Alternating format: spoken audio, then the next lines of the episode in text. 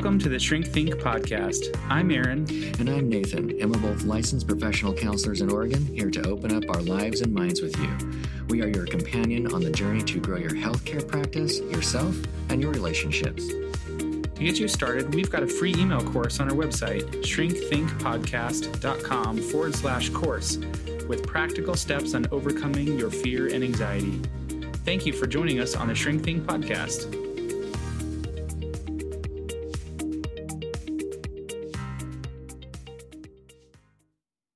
Hey everyone, welcome to the Shrink Think podcast. We're excited to be with you again today. I have a question for you. Have you ever wondered why the heck your therapist asks you about your childhood?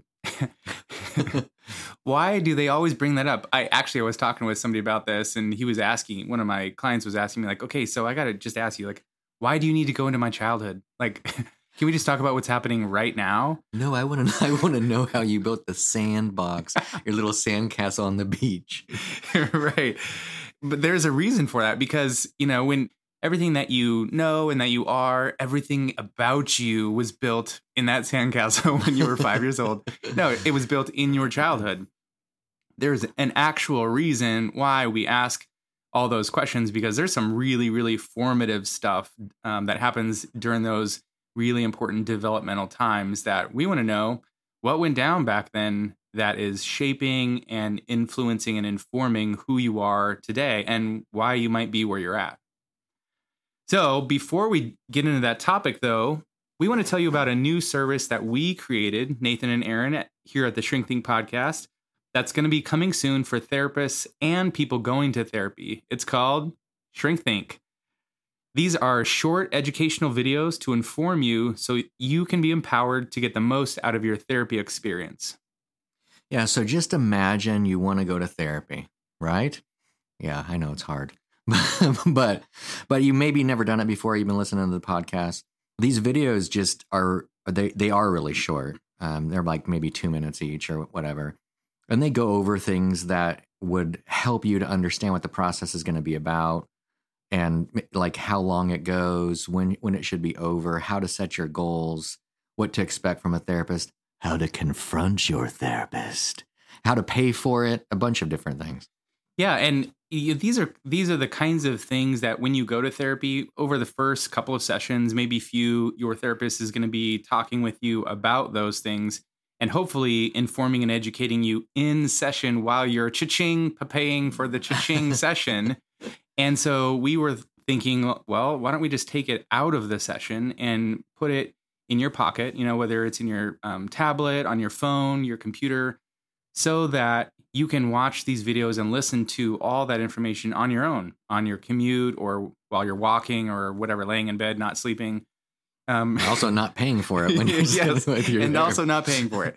Um, so, um, yeah, these are just great educational videos because we want to help bridge the gap between therapists and clients. So let your therapist know they can get access and then they can send those over to you. Yeah, stay tuned. We're going to be um, putting some information out there. You can sign up for our email list at shrinkthink.com and it's going to be awesome. Yeah, changing your life one listen at a time. That's right. Starting yeah. with this podcast. But first, let's get into your childhood. yes. So, Nathan, tell me what happened exactly in that sandbox when you were five years old? oh boy, this is where no inappropriate touching. that might be triggering, actually. Yeah. Um, no, but seriously, okay, why why is this childhood stuff? What's going on in childhood that's so dang important? Yeah, well, I part of the thing of it is is that when you're a kid, you are there's different ways that we develop, right? So in the beginning, um, this guy Piaget, and some people don't like Piaget, but who gives a crap? I like him. Um, he he's a developmental psychologist, and if you're my age, you have at some point probably heard about him in high school. I mean, it, this was not like a, even a college thing, but at any rate, he talks about this thing called concrete thinking, right? So as a kid, what that means is that children don't have the ability to abstract think. So, like when I was getting my um, extra qualification for child therapy, one of the things that we learned is like you you do not ask children why questions. You don't you don't say why. They ask you the why question. yeah, yeah. And they don't even necessarily understand when they're asking why. They're not really asking what you think that they're asking because they can't hold those two things in their mind that are abstract. Like they're not, they don't know the process that they're in. Yeah, it's like a simple cause and effect. Like, what's the answer? Okay, got it. Let's move on. Right. So, um, you know, that if you think back to the arguments you might have got into as a kid, is my dad stronger than your dad? You know, like your dad is the strongest man that you know. So therefore, he is the strongest man in the world. Like there is no one stronger. And it's the same thing with like everything, right? So when you learn something as a kid, it's a fact. It's not debatable. It is the way that it is, which is why it's it's so um, formative because we just we just learn that stuff and we learn a lot as kids. Think about um, one thing I'll ask people is where did you what do you know about dinosaurs? And the chances are you did a dinosaur unit when you were in fourth grade, and everything that you know about dinosaurs, unless you're a discovery nerd, happened when you're nine. Like even right now, you're going mind blown.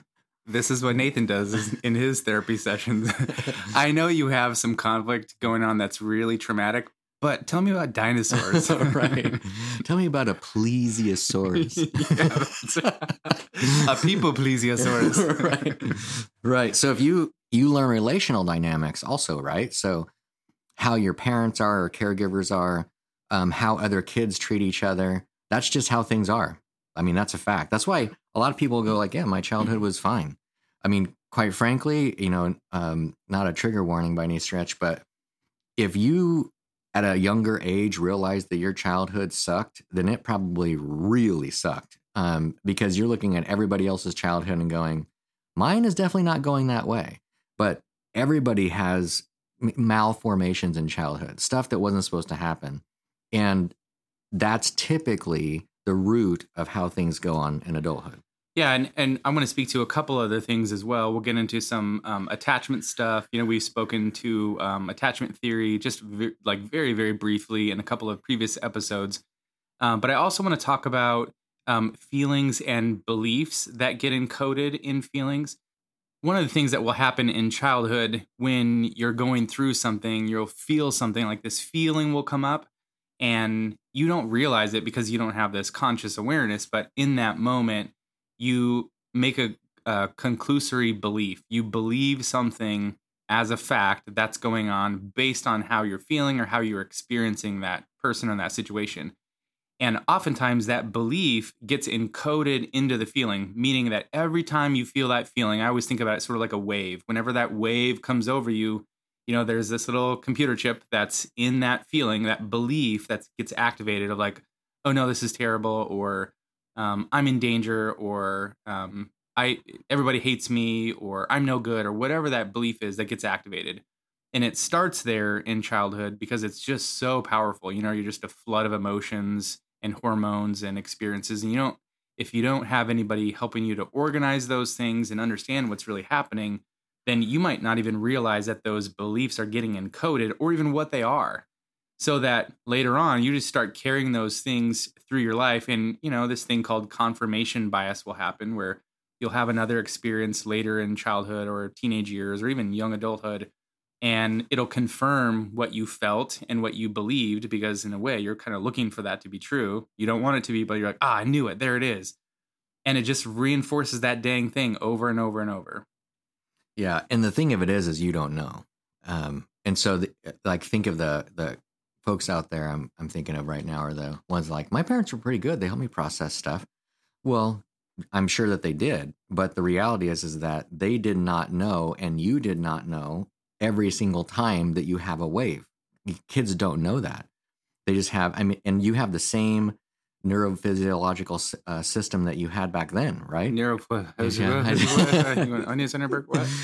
the same internal body works. what what is that word? Neurophysiological. So the way that your body moves, um, like blood and energy around inside your body, it's the same way that it that it moved it back then is what it, how it moves it now. So if you're terrified now because somebody's going to beat you with a bat, right? You're scared, or and you shove you in a them, box. you're like, wow, that's really realistic. I'm terrified, right? But when you're little and you see like uh, like maybe um, a monster, like not necessarily a monster, well, maybe a movie, right? That it's, it's a monster movie of some kind. That's not real. But the same fear that you have when you're little about that monster is going to be the same fear you have with that dude that's going to hit the bat, like get you with a bat. It's like your body's working the exact same way, is my point. And so you have to organize your your beliefs that are organized around that, organized just as firmly as they would in either situation. Whereas later you might be, man, that really scared me. And every time somebody grabs a bat, I, I freeze and I freak out. Well, that makes sense because that actually happened to you. But that same reality is true. Like I can't can't watch monster movies because I freeze and I and I just can't watch those. Like, well, it's just a movie. We can move past it. Like, there's not really a reason for you to be scared, bro. Like, sorry, it's the same body, same system. Right. And so in the same way, there's also this other thing called attachment. Um, when you're, you know, birth to six months or so, and then for the first few years of your life, that's getting reinforced. And like I said, we've talked about it in a couple of previous episodes. Um, we're not going to go into that in depth, but there's there's lots of literature out there. There's been a lot more research in the last 40 years or so about this. And you know, um, Bowlby, Main, Ainsworth. These are all the different kinds of names that you could research out there about attachment theory.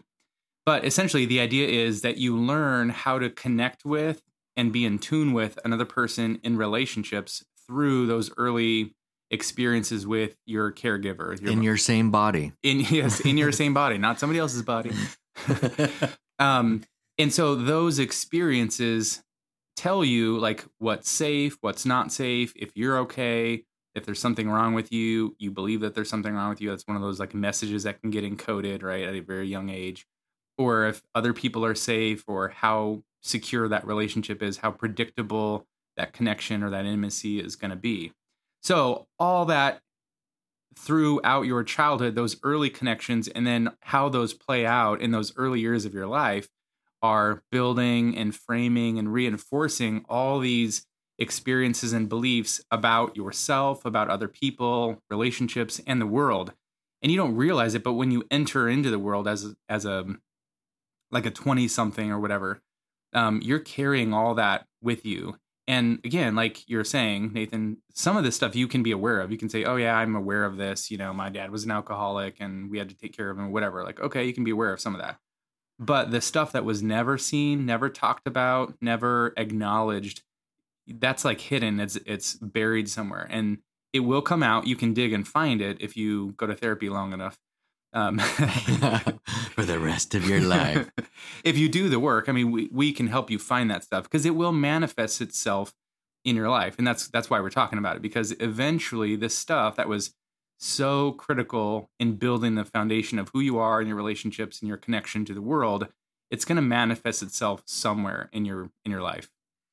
You know, um, Peter Levine has another way of saying this type of stuff. Um, he calls it the felt sense. It's this idea like that if you picture going into a, uh, I don't know, like a forest and you're kind of maybe taking a walk by yourself, you're hiking, and then you just be quiet and notice what the forest feels like to you.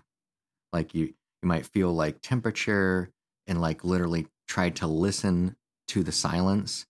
That that idea of uh, when we're growing up we're building that felt sense. It's the idea of how things feel around us right? So if you depending on your level of danger like for example growing up will be how tuned in you are to those types of things that are more dangerous we just do it it's the way that we survive and stay alive so in the same way that how you feel when you're with a mom how you feel when you're with your dad how you feel when you're, you know, with whatever caregiver that you happen to be with. Or if you're around conflict, for example. Right.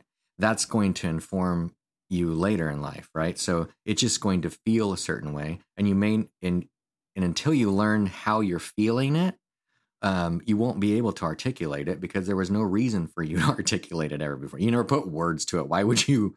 Why would you know what those words are if you've never done it? Right, and it's so just, so connecting that with with you right now, like okay, you're coming to therapy, you're an adult, you know, you want, you're having some problems or you're experiencing something um, in yourself or maybe in your relationships, and something in there is is informing you, hey, there's a problem here.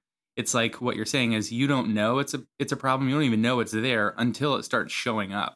Until you're like reacting to somebody, or until somebody's like, "Whoa, what is going on with you? You don't seem like you're okay," or whatever. And you're like, "What do you mean?" It's like people will start to see it, or maybe you'll start to see it in yourself and have no idea what it is or where it's connected to. Yeah, take the a sim- something simple like anger, right? Somebody's told you like you got an anger management problem, you need to go to therapy. You know, I don't know why they sound like a redneck, but they do. That's just the way it is. But don't worry, they are always wrong.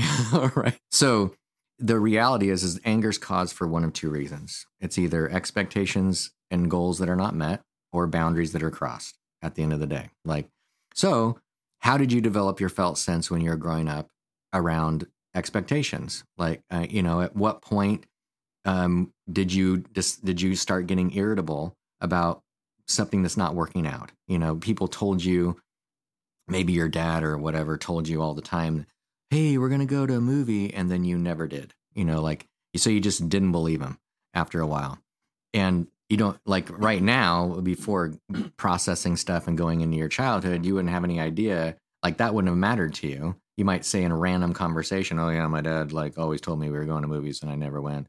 It's like I can never believe anything he said, and that's it. You don't care, and there's no relationship in your mind to that event, those events, and the anger that you have now. But there is a relationship because you developed your felt sense around that, and you you felt like, man, like why are you even talking to me about this stupid movie when you know you're not going to go? And that same felt sense might feel similar when your spouse is telling you something that you're that you just don't believe is going to happen and now you're getting angry about something that and so that's why we go in. You can kind of see that tie. So that's why we go back there. Yeah and i would add just one more since we're talking about anger i would uh, add that oftentimes it um, that can come up when we feel like an injustice has occurred. Um, and that might be connected to like a boundary was crossed but some people experience it as like oh an injustice has occurred. Right right, something unfair or unjust has happened to me and I'm getting angry about it to sort of like defend myself or whatever. Um, the thing, you know, talking about movies, the thing that I think about with that is Batman. I love that movie as a kid. I watched the original Batman with Michael Keaton. I think it was a Tim Burton movie. Pretty dark, but but I loved it because you see and and I really do think there was something about this that sort of connected with me as a as a therapist. As a dark child. Yeah, right. well, it's funny. We were talking about this before recording about this show three's company oh, yeah. about something yeah. that was like just this big misunderstanding and you were telling me like well i'll let you share yeah that, that's why i that's like a good portion of why i'm a counselor right now because every stupid show is about misunderstanding and i couldn't wait to have the misunderstanding cleared up. Right. Not that we have any unresolved issues from childhood right? But there you go. It's, don't misunderstand me.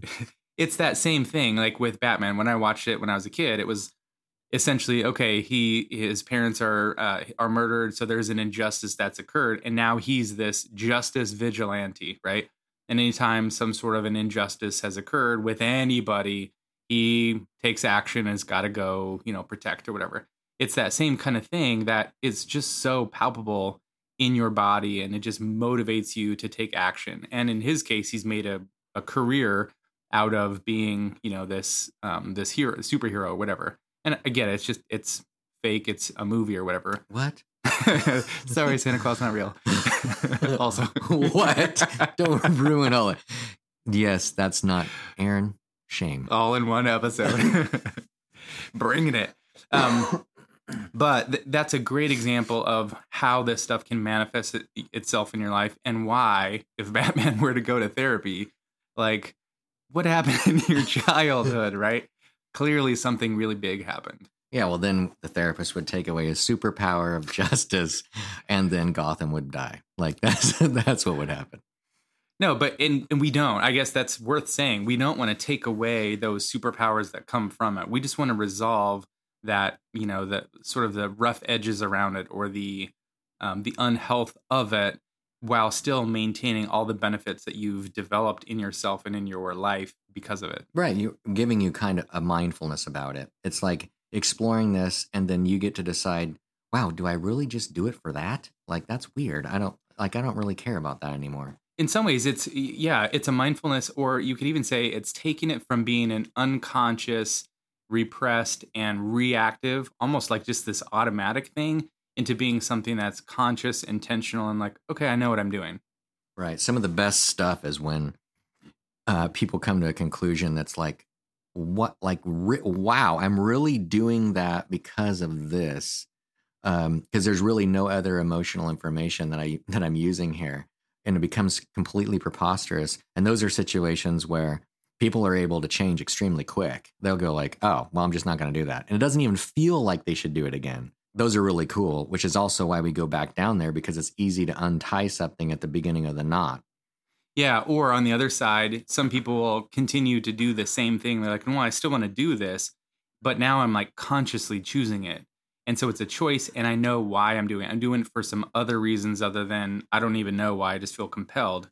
But now they can say, "Oh, I want to do this for this specific reason or this value that I hold." Yeah, like it's a, it can, becomes a, a part of maturity to where you know maybe before you were criticized for the way that you're being about something, and then you know we figure out through it that like you own it, and then you do it a little bit different, and somebody criticizes you again because it sounds the same to them, and you say, "No, I'm I'm gonna say this to you."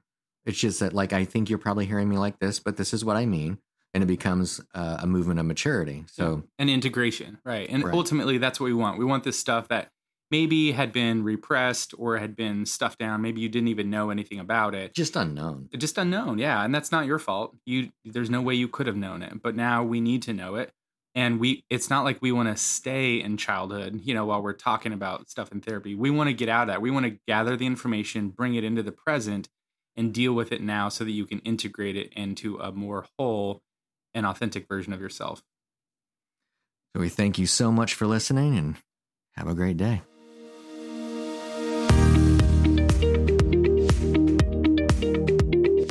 For listening to our show. Don't forget to head over to Apple Podcasts, Spotify, Stitcher, or wherever you get your podcasts to leave us a review and subscribe to our podcast so you never miss an episode. You can also visit our website at www.shrinkthinkpodcast.com forward slash course and sign up for our free email course, Nine Ways to Overcome Fear and Self Doubt. And you'll get nine weeks worth of customized, practical strategies you can use to get past the fear that's holding you back in your life. Thanks again for listening.